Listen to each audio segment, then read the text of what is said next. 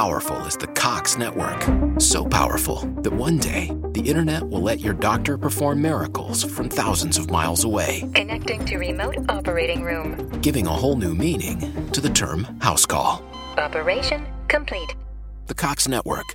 With gig speeds everywhere, it's internet built for tomorrow, today. Cox, bringing us closer. In Cox serviceable areas, speeds vary and are not guaranteed. Cox terms apply, other restrictions may apply. Seeing is believing, and you're not going to believe how bright and vivid the colors are on the Samsung Neo QLED and OLED TVs powered by the Neural Quantum Processor. Because this is an audio ad. Unless you can see it, which means you already have one. Nice. Samsung, more wow than ever. Bentrovati in questo nuovo episodio di Storie di Geopolitica. Dunque, nessuno può mettere in discussione il fatto che l'Emirato del Qatar, formalmente indipendente dal 1971, abbia fatto un enorme balzo in avanti, come avrebbe detto il buon vecchio Mao Zedong nell'ultimo mezzo secolo, passando da una condizione di Stato quasi insignificante nell'orbita saudita a quello di potenza diplomatica ed energetica di primo piano. Abbiamo già parlato, signore e signori, di eh, mondiali di calcio in uno degli ultimi nostri video e oggi invece in questo episodio del podcast ci vogliamo dedicare alla storia, alla geopolitica di uno Stato di ridotte dimensioni che ha saputo imporsi sul palcoscenico internazionale.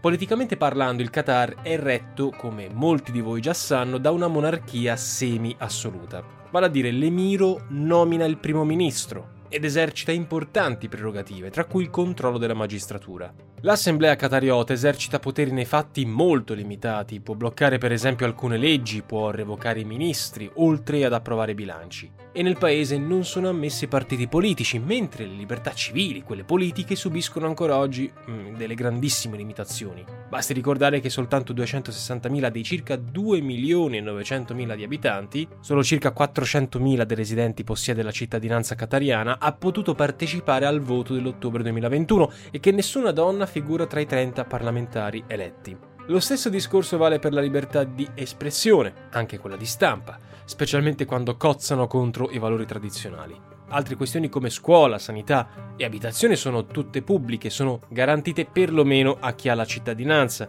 mentre la legislazione si basa ancora largamente sulla Sharia, tanto che omosessualità e apostasia sono crimini punibili con la morte. Chiaramente la religione più praticata, come già detto, è quella islamica, vi è una netta prevalenza della componente sunnita, circa il 90%. Ci sono certo anche dati positivi, come ad esempio quelli sulla corruzione in Qatar, che registra gli indici più bassi al pari degli Emirati Arabi Uniti. Poi, anche se questi sono corrotti, non sappiamo dirvelo. Però è anche vero che non dobbiamo dimenticare lo sfruttamento, le angherie che sono state subite dagli immigrati, di cui abbiamo già ampiamente dato conto nel video dedicato ai mondiali. Ma la vera svolta politica ed economica in Qatar avvenne negli anni 90 del secolo scorso, vale a dire quando, per volontà dell'allora emiro Hamad bin Khalifa Al Thani, venne avviato lo sfruttamento dell'immenso, ma veramente immenso giacimento di gas naturale a largo delle coste del Qatar. Fu una scelta quella lungimirante, visto che è considerato che all'epoca l'oro blu non aveva l'importanza di oggi. Al vecchio monarca Al-Thani nel 2013 è succeduto il figlio, l'attuale emiro, Tamim bin Hamad bin Khalifa Al-Thani, un successore tutt'altro che è scontato visto che si trattava del suo quarto genito. Si dice che eh, grande influenza abbia avuto Sheikha Moza bint Nasser al-Misned, che in pratica è la seconda moglie dell'ex emiro, la madre di quello attuale, che è considerata tra le donne più potenti al mondo. Tra l'altro la Emira, così la chiamano, ha fondato e guida la Qatar Foundation for Education, Science and Community Development, ovvero sia un'organizzazione che promuove progetti educativi in Qatar e all'estero ed è considerata molto vicina alla fratellanza musulmana, formazione politica tradizionalista creata in Egitto negli anni venti e considerata da molti alla stregua di terroristi. Il peso e il ruolo di questa emira, di questa sceicca Mozà, è ragguardevole, visto e considerato che la condizione femminile in Qatar è tutt'altro che, come diremmo noi occidentali, evoluta, vede la donna alla stregua di paria che necessita del permesso del tutore, sempre maschile, per compiere molti atti della quotidianità.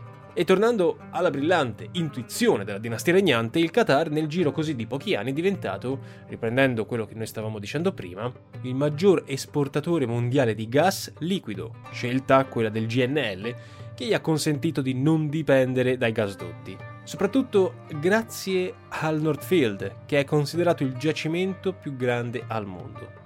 Nel febbraio 2021 la compagnia statale del Qatar ha deciso infatti un importante potenziamento di questo Northfield, che porterà a un significativo aumento della capacità produttiva con un PIL passato nel giro di pochi anni da 8 a 192 miliardi di dollari, primo al mondo per valore pro capite nel 2015, e un patrimonio del fondo sovrano, cioè il Qatar Investment Authority, stimato tra i 100 e i 200 miliardi di dollari, l'economia del Qatar, dell'Emirato, si basa ancora oggi in gran parte su queste due risorse naturali, il petrolio e il gas, per il quale il gas è il secondo esportatore al mondo, dopo la Russia chiaramente.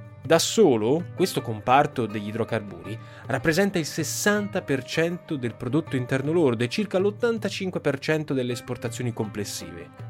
Se finora i flussi sono stati indirizzati soprattutto verso l'Asia, specialmente Giappone, Corea del Sud, India e Cina, lo scoppio del conflitto in Ucraina sta incrementando numero e collocazione geografica dei destinatari.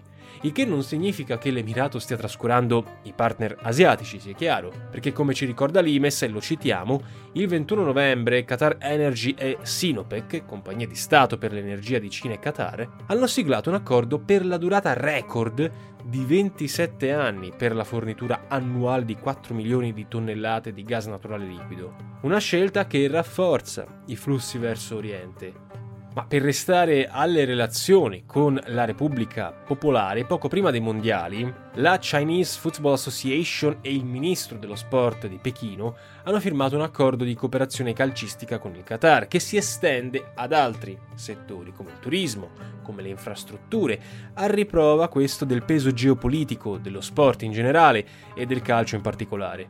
Poi dobbiamo aggiungere anche un'ulteriore notizia che è stata ripresa anche dall'Imes nei giorni scorsi. Berlino ha siglato con Doha, la capitale del Qatar, un accordo di lungo periodo per la fornitura di gas naturale liquefatto, perché a partire dal 2026 il Qatar si impegna, e qui dice l'Imes, a inviare ogni anno alla Germania 2 milioni di tonnellate di GNL per i successivi 15 anni. L'intesa tra Berlino e Doha, continua l'Imes, volta a rimpiazzare le forniture della Russia, segue a ruota l'accordo ben più corposo sottoscritto dall'Emirato con la Repubblica Popolare Cinese. Considerate queste cose, non possiamo non passare a questioni a noi più vicine. Il nostro caro Andrea Muratore, eh, che scrive su Inside Over, e eh, lo ha scritto lo scorso 19 giugno, e qui lo citiamo, Eni dice risponde alla guerra energetica della Russia di Gazprom aprendo un nuovo protagonismo nel paese chiave per il gas naturale liquefatto, vale a dire il Qatar. Il cane a sei zampe, cioè Eni, è stato selezionato dal colosso di Stato dell'Emirato mediorientale, Qatar Energy, come compagno di avventura straniero nel progetto che dovrà gestire l'espansione dell'impianto Northfield East, il più grande al mondo nel gas naturale liquefatto. Tra Eni e QA, cioè Qatar Energy, sarà creata una joint venture partecipata per il 75% da Doha e per il 25% dal gruppo di San Donato milanese. Giova però a questo punto ricordare, e qui usciamo fuori di citazione, anche quanto scriveva a settembre scorso l'antidiplomatico riferendosi a dichiarazioni rese mesi prima dal monarca. E qui si diceva, e lo stesso monarca lo diceva, se finora il concetto non era chiaro, L'emiro del Qatar, lo sceicco Tamim bin Ahmad Al Thani, ha tolto ogni dubbio ieri durante un'intervista al media francese Le Point riportata anche Selling your car to Carvana is as easy as As easy as pie? Sure. All you have to do is enter your license plate or VIN. As easy as a stroll in the park. Okay, then just answer a few questions and you'll get a real offer in seconds. As easy as singing. Why not? Schedule a pickup or drop off, and Carvana will pay you that amount right on the spot. As easy as playing guitar. Actually, I find that kind of difficult. But selling your car to Carvana is as easy as. Can be.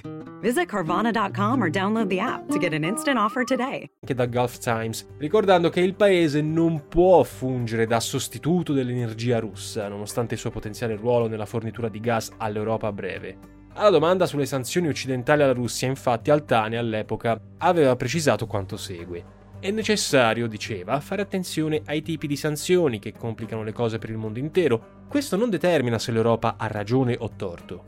Ecco, un'avvertenza di cui tener conto, visto e considerato, signori miei, che l'Emiro avrebbe tutto l'interesse di questo mondo a sviluppare nuove importanti relazioni commerciali con noi occidentali.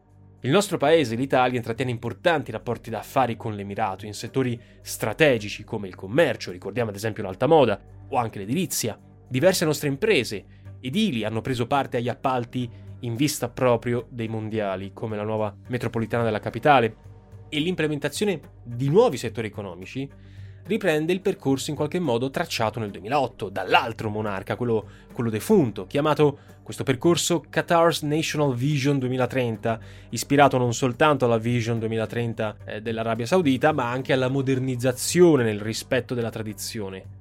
Il paese avrebbe dovuto quindi puntare sulla diversificazione senza puntare tutto e solo sugli idrocarburi, anche se come abbiamo visto il comparto energetico continua a rappresentare il fulcro dell'economia qatariana. I notevoli proventi derivati dagli idrocarburi sono stati investiti anche in altri settori, come ad esempio l'istruzione, l'educazione. Pensiamo soltanto, e questo è un dato certamente positivo, che il Qatar detiene tra i tassi di scolarizzazione più alti al mondo.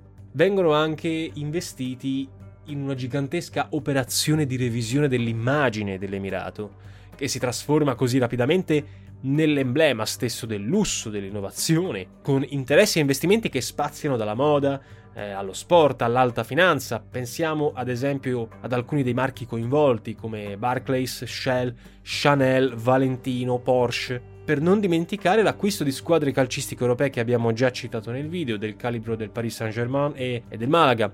La stessa capitale Doha è diventata un centro turistico artistico di fama mondiale e tutto questo, a favorire tutto questo sviluppo, ha contribuito anche la ridotta spesa militare che è tra le più basse del Golfo Persico, visto che la difesa dell'Emirato, che è piuttosto agevole dato un territorio contenuto, che è grande più o meno come la metà della Sardegna, e anche l'assenza di minacce significative hanno sempre fatto sì che il Qatar fosse più che altro affiancata da una certa garanzia degli alleati occidentali. Pensiamo a Stati Uniti, Regno Unito e Francia che hanno sempre dato il beneplacito per il, la stabilità del Qatar, in cambio chiaramente di interessi economici. In cambio, infatti, il Qatar ha sostenuto l'intervento americano in Iraq, quello della Nato in Libia, oltre a consentire agli americani di installare sul suo territorio basi come quella aerea di Al-Udeid e altre installazioni militari. Non dobbiamo poi dimenticare che il terrorismo islamico, a parte l'attentato di Doha nel 2000, eh, 2005 con una vittima accertata, non ha mai rappresentato una seria minaccia per il paese. Inoltre il 10 marzo di quest'anno il Qatar è diventato ufficialmente MNNA, vale a dire Major Non-NATO Ally, vale a dire un partner affidabile e capace per la NATO, che lo colloca in una partnership strategica militare sempre più forte con gli Stati Uniti, che è suffragata dalla recente visita dell'Emiro a Washington. Chiaramente per l'America Doha è un prezioso canale di collegamento con alcuni paesi ostili dell'area, a partire dall'Iran. Pensiamo anche all'Afghanistan, sebbene l'Afghanistan non abbia sbocco eh, sul, sull'oceano. A Kabul infatti è rimasta aperta l'ambasciata del Qatar, dove lo scorso 12 settembre si è recato in visita ufficiale il ministro degli esteri, o anche in altri scacchieri strategici come il conflitto israelo-palestinese. Doha ha aperto persino a Israele, per quanto non ci siano al momento relazioni diplomatiche formali tra eh, Tel Aviv e eh, la stessa Doha, il che ha consentito comunque l'inaugurazione di un ufficio commerciale, nonostante i contrasti dovuti all'arcinoto sostegno del Qatar ad Hamas, nella logica da sempre auspicata della pace con la nascita dei due stati. Un momento di crisi del Qatar lo si è avuto nei rapporti con gli americani nel 2017, specialmente quando l'allora presidente Donald Trump ha accusato l'Emiro e l'Emirato di sostenere il terrorismo ma con la nuova amministrazione Biden vi è, mm, vi è, stata una sorta di rapporto privilegiato, di rinnovo con il Qatar, con la sottoscrizione di diversi accordi anche in materia di lotta al terrorismo. Ovviamente questa cooperazione militare molto intensificata non riguarda soltanto gli statunitensi, viste eh, le intese siglate con la Francia nel 1994, la Nato nel 2004 e soprattutto la Turchia nel 2014. Perché a indurre Doha nell'ultimo decennio a curare maggiormente il settore della difesa, fermo restando il possente ombrello degli alleati, è stato specialmente un fatto, il fatto che si sviluppò, o meglio i fatti del 2017, vale a dire quando si consumò una rottura politica e diplomatica, in parte rientrata lo scorso anno, con i vicini del Golfo, con i quali il Qatar compone il Consiglio di cooperazione, in particolar modo con i sauditi. I sauditi all'epoca votarono a favore di un embargo contro il Qatar a causa della scelta di Doha di sostenere le rivolte di piazza Tahrir di sostenere il presidente egiziano Morsi, esponente della fratellanza musulmana, considerata dagli altri paesi del Golfo, come già dicevo, alla stregua di un'organizzazione terroristica. E tutto questo ha generato una condizione di crisi, ma l'embargo è stato revocato nel 2021, probabilmente più per una scelta opportunistica dei sauditi di rinsaldare. Your home is more than the sum of its parts, and creating a truly extraordinary space is about more than picking the perfect products. That's why the experts at Ferguson Bath, Kitchen, and Lighting Gallery are here to help you throughout the entire process to create a home that's as unique as you are. Bring your vision to us. Schedule your showroom consultation and see more from brands like Monogram at build.com/ferguson. L'alleanza con gli statunitensi che per una reale intenzione di riavvicinarsi al Qatar. E più in generale, nonostante la pace fredda del 2021, ancora oggi permangono molte tensioni tra Riyadh e con gli Emirati Arabi Uniti anche e Doha. A dividere Qatar e Arabia Saudita, le due monarchie del Golfo, sono le accuse mosse da Riyadh di sostegno ai terroristi, ma anche l'alleanza sempre più forte con la Turchia. Altri motivi di contrasto sono l'emittente del Qatar, Al Jazeera, che è di proprietà della famiglia reale, è stata più volte accusata di essere un mezzo di propaganda pura della stessa famiglia e che ha più volte infastidito i governanti assoluti del Medio Oriente. Ci sono poi altre questioni, la militanza su fronti opposti in Libia. Si pensi a Doha schierata con Ankara, la quale ha garantito importanti finanziamenti e assistenza logistica in Libia. C'è da dire però che l'allineamento sempre più forte con gli Stati Uniti è stato confermato recentemente dalla decisione di condannare in maniera formale l'invasione russa dell'Ucraina, nonostante siano in essere accordi di cooperazione con Mosca. Al contrario, ci ricordiamo bene che i sauditi non hanno accolto le richieste di Washington di aumentare le forniture di petrolio, il che si va inserendo in una serie di contrasti con gli Stati Uniti per via dei noti dissidi con Bin Salman e la morte di Khashoggi. Inoltre il Qatar ha saputo sfruttare la sua crescente influenza geopolitica in delicate questioni internazionali e diplomatiche, si è offerto in questi anni come mediatore di scenari conflittuali, si pensi a quello afgano, quello sudanese, quello palestinese, quello libanese e quello yemenita, oltre che in Africa come sulle dispute di confine tra Eritrea e Djibouti. Ecco, in conclusione, avendo un quadro adesso un po' più generale del Qatar, Possiamo parlare di un paese ricco di contraddizioni, con uno sviluppo economico indubbiamente inarrestabile negli ultimi anni, pare che gli idrocarburi dureranno ancora per molti decenni, che si muove in uno dei contesti geopolitici più intricati del globo, tra alleanze vecchie e nuove, ma permangono logicamente i fattori critici come il rispetto dei diritti umani e tutte le altre mancanze che abbiamo eh, sottolineato nel video di YouTube. Come analizzava l'analista Monica May, se è vero che, e qui citiamo quanto dice, da una parte l'emiro Tamim bin Ahmad al-Thani propende verso un cambiamento, come farà a conciliare a lungo termine le questioni critiche interne al paese e le necessità sociali future? una bella domanda, alla quale per ora, sinceramente, non abbiamo risposta o perlomeno non ci sentiamo di rispondere. La lasciamo a voi. Per Aspera, ad Astra. Oh, come on now. You know you deserve it. A steak patty on any McDonald's breakfast sandwich. I mean, any breakfast sandwich. Biscuit, McMuffin, bagel, McGriddles, a juicy steak patty on any breakfast sandwich. And when you order through the app, buy one and get one free. Now go get them. Valid for product of equal or lesser value. Limited time only at participating McDonald's. Valid one time per day. Excludes $1, $2, menu. With a Planet Fitness Black Card, you don't just get a great workout, you get a great perk out because your membership is packed with perks. Join for just $1 down and $24.99 a month. Sign up for the PF Black Card for $1 down and get all the perks. Deal ends November 22nd. See Home Club for details.